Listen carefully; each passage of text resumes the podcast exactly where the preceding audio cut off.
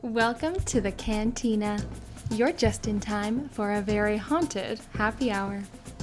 My name is Isabella Voss, and I love Halloween. It's the one time of year I feel free to look as dead on the outside as I am on the inside. Shakespeare wrote about how disguises can reveal our true selves. Last year, I was the Green Fairy, and today we're going to be talking about the mysterious, misunderstood, and much maligned absinthe. So pour yourself a drink and let's jump into it.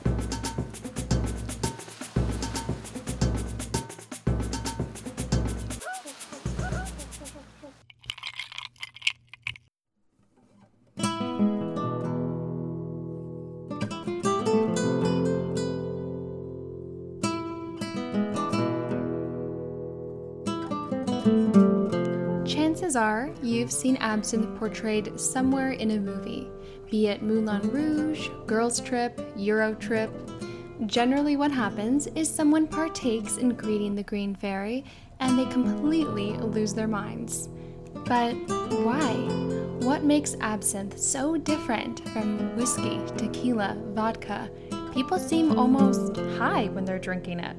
Well, let's look into it.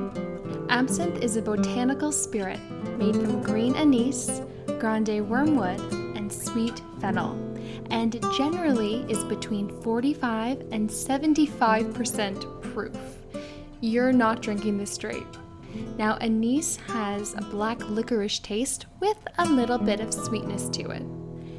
Now, while the first evidence of absinthe was recorded in the 18th century, wormwood goes as far back as ancient Egypt. So, what really makes absinthe tick is the wormwood.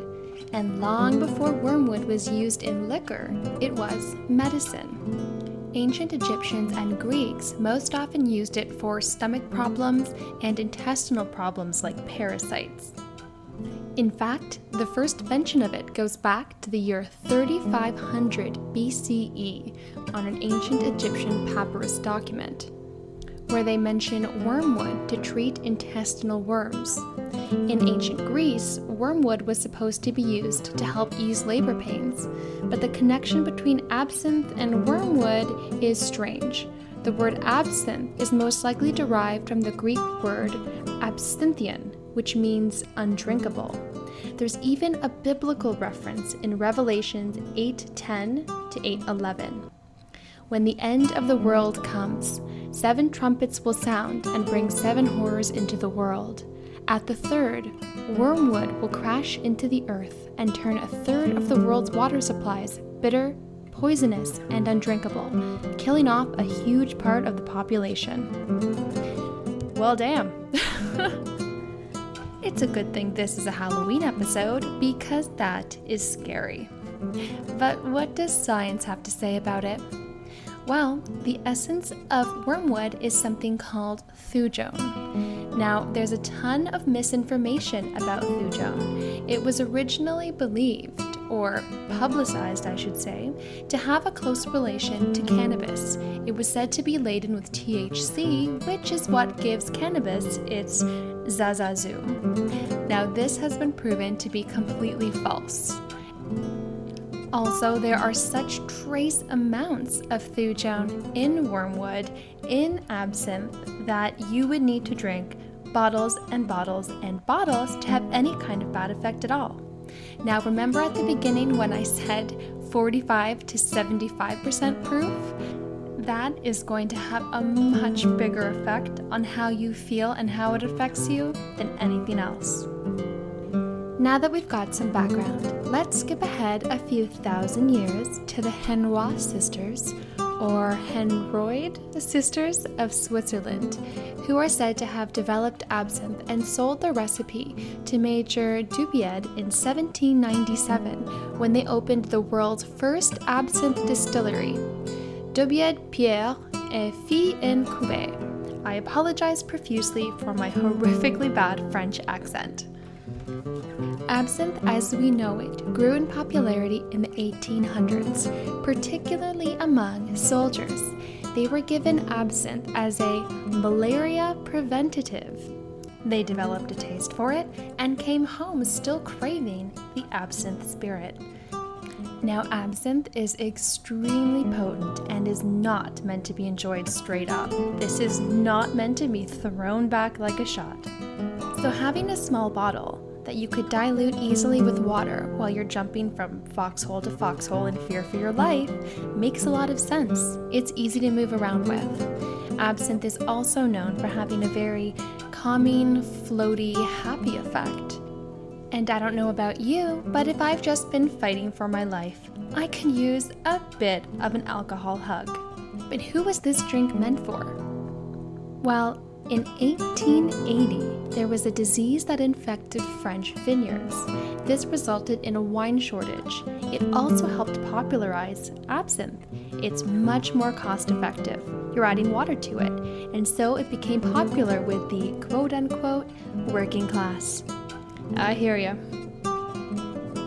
The drink became so popular, in fact, that the hour of 5 p.m the most popular time to drink absinthe because you've just finished work, became known as the green hour. Absinthe has a beautiful peridot green hue. Later, the green hour became happy hour. Isn't that crazy? That's where happy hour comes from. Learn something new. By 1880, Parisian bars began to ask for a ticket when they wanted a glass of absinthe. Now, this was a reference to the infamous lunatic asylum just outside of Paris. It was so popular. People were said to go crazy for it, so they'd ask for a ticket, meaning a ticket to the lunatic asylum. So, all is well and good. It's a cost effective drink that everyone enjoys. It does make you happy, despite the references to biblical plague and losing your mind. And as someone who has had their own personal experience with absinthe, I can truly say I don't think I've ever felt as happy, at peace, floaty, or just plain delighted as when I was hanging with the Green Fairy. Another name they could have called this is Giggle Juice because I thought everything was hilarious. You could nurse one, maybe two cocktails of absinthe for your whole night. You're spending a lot less. Now, remember that vineyard disease that happened in France? A lot of people switched over and never really made the switch back. And being a Halloween episode, I'm going to introduce to you the absinthe murders. Get ready. Now, in 1905, an alcoholic Swiss farmer named Jean Lanfray murdered his entire family in a rage. Bear with me. That day, he had had to drink seven glasses of wine, one brandy spiked coffee, two creme de menthe, six glasses of cognac, and then topped it all off with two glasses of absinthe. John came home, fought with his wife, and then murdered his entire family. I'm not going to get into how, but his wife and two daughters paid the price. Now, Jean Lanfray, facing the dead bodies of his family, infamously wept. Please tell me I haven't done this. I loved my family and children so much. His lawyers called it absinthe madness. That's right. After he had a meal of liquor that day, the lawyers zeroed in on the absinthe. Moral outrage and panic swept through Europe as absinthe was blamed, and 82,000 signatures called to ban absinthe, which passed in Switzerland in 1910, the US in 1912, and France in 1918. This, you know what, blamed it on the ah ah ah ah a absinthe. Bad joke, couldn't resist. So, it's had a tumultuous history. But I would like to note some of the people who have been drawn to it, and some of the famous absinthe drinkers of our time have been Vincent van Gogh, Ernest Hemingway, Oscar Wilde, who said, quote, a glass of absinthe is as practical as anything in the world. What difference is there between a glass of absinthe and a sunset? Henri Toulouse-Lautrec. Pablo Picasso famously painted The Absinthe Drinker, and the Cubist painting Breakthrough, The Glass of Absinthe. Edward Manet painted The Absinthe Drinker, and poet Charles, I'm going to ruin this name again, I do apologize, Baudelaire declared, One must be drunk always, with wine, poetry, or with virtue. Your choice, but intoxicate yourself. A man after my own heart. so, when did absinthe make her comeback? Well, bootleggers in Switzerland continued to provide the absinthe. They never really stopped. Technically, but no. Spain never outlawed the drink at all. Ole. And it became legal recently in the US, Canada, and various parts of Europe. So, how do you get your hands on the Green Fairy, and what is real absinthe, anyways? You can find absinthe online, although it can be a little bit tricky. Now, when you see milligrams of thujone noted, typically what they're trying to say is the more thujone, the more milligrams of thujone, the more you're going to hallucinate or be stoned, I guess you could say. Now, this is really sensationalizing what absinthe is and what thujone could actually do to you but the way I've enjoyed absinthe in the past is the absinthe ritual. So, what makes it a ritual is the fact that it's meant to be sipped, enjoyed, and savored.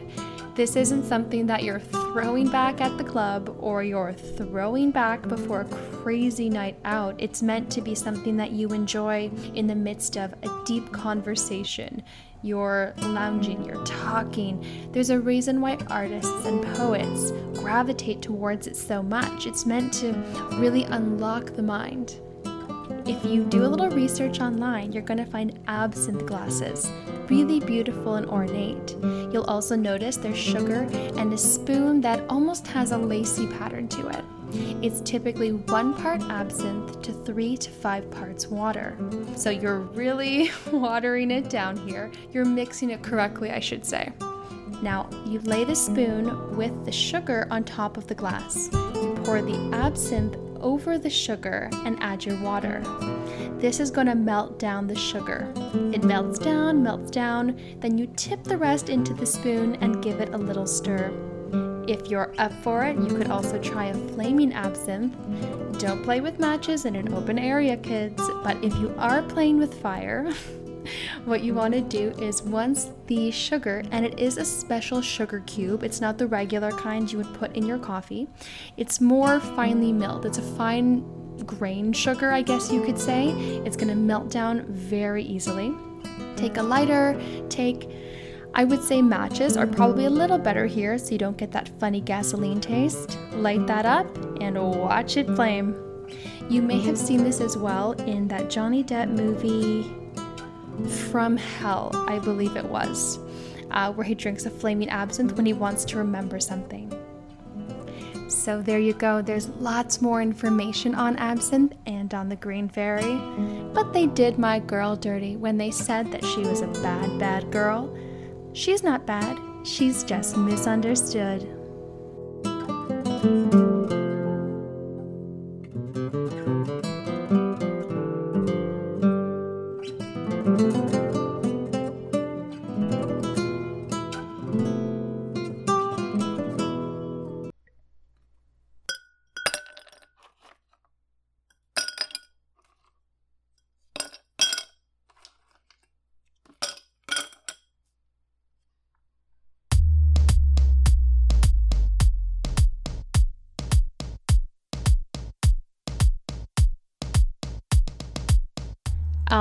Right, it's time for part two of elevating a $9 drink to a $14 cocktail in today's segment of What's in Your Glass? We're going to be infusing. On the last episode, we made a classic simple syrup. So today, we're going to be making a not so simple syrup. Something I use a lot in my simple syrups is vanilla. What you want to do is make sure to use real vanilla bean. It can be a little bit pricey, but you're going to get a lot out of it and it's really going to take it to another level. If you can, I do recommend it over vanilla extract. You want to slice the bean from one end to the other. That's right, throat to scrote, and let that baby simmer. I also do this a lot with chili peppers. Anything spicy that is your taste, but this way I can really customize the level of heat and sweet in, for instance, a spicy jalapeno margarita. Cinnamon sticks is another really, really nice one, but for something like cinnamon sticks, you're really gonna wanna take your time infusing this one. We wanna get all those beautiful flavors out of that wood. wood. So now we're in infusing mode. What else can we infuse? How about a little liquor? I recommend starting in small batches. Small bottle, small mistake. That might actually be my next tattoo. Uh, you can pick up a mason jar, any type of glass bottle that's going to have that nice tight close, so anything airtight, and you do want to look for something with a bigger mouth. Reason being here, we're going to want to A, be able to get whatever it is we're infusing into the bottle, and when we're done, we want to get that back out of the bottle. So make your life easier. The first time I infused anything, I couldn't get it back out, and the flavor ended up being overwhelmingly strong. Not good. So, what can we infuse? I recommend starting with a vodka, gin, rum, whiskey. Those are the four I really infuse the most. But let's start with vodka, something with a nice clean finish. Grey Goose is generally my go to, but Stoli is really solid as well. Especially if you're learning, you're experimenting, it's a reasonable price point and it's good quality. So, how long to infuse things for and how much? A lot of this is going to be to your personal taste and your own preference. Um, but for instance, something like Thai chilies, scotch bonnet peppers, jalapenos, anything with spice, there's a lot of strong flavor there. I'm going to recommend a couple hours to a day. Again, this is your level of spice. You want a nice balance. Um, if you want to torture taste buds, you can do it a couple of days. A really good friend of mine made some incredible spicy infused liqueur and you really taste it. So have fun with it. Go tasting it every few hours and get the level of spiciness you're looking for. Now, with citrus fruits, which I do a lot, especially grapefruit, there are some that play really well together. Uh, basil infused gin with grapefruit is really beautiful because you really don't have to do a lot with the cocktail once you've already infused the gin with these flavors. Uh, you can do vanilla bean here again as well. I really love infusing vanilla bean into rum one I do a lot as well is coffee beans, and it's really nice in a deep, richer spirit like a dark spiced rum. Uh, for your more kind of mild flavors, anything that's like a melon or a cucumber, you can do this up to a week because again, you really want to get these flavors out. And with a mild flavor, I would suggest something that it's going to play really well with, like a white rum or a vodka. The sky's the limit here. I want you to have fun with it, play around with it. We're making cocktails, not getting a pelvic exam. Right now, what's in my glass is a green envy. It's one of my favorites and one of my classic standbys. So, what I've done here is I've added one shot of a cucumber infused vodka and I let that infuse for about a week or so, airtight in the fridge. Uh, then I used a potato peeler to cut myself two ribbons of cucumber, and this is really lovely for presentation as well. Um, then I have a quarter of a green apple, and I've sliced that finely. So in my shaker, what I did is I took my cucumber ribbons, my apple slices, and I muddled it gently, introduced them to each other. I added my cucumber infused vodka, threw in some ice, and I started to shake what my mama gave me. I poured that into a glass with ice and topped it off with a little tonic water.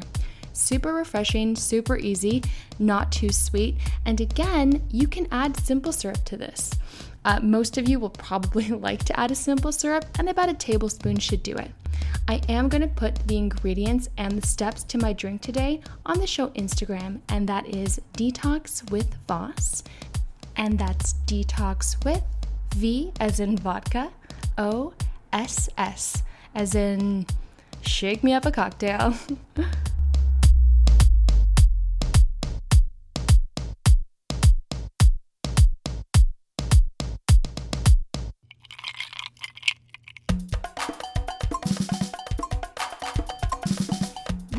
episode has been brought to you by chocolate. Chocolate, because sometimes crying in the shower just isn't enough.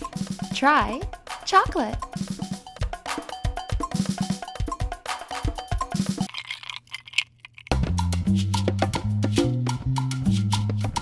Well, that's the end of my drink and the end of the show. And during this spooky Halloween season, remember be alert and you're twice as likely to be killed by a vending machine than a shark. Death by chip. Salut!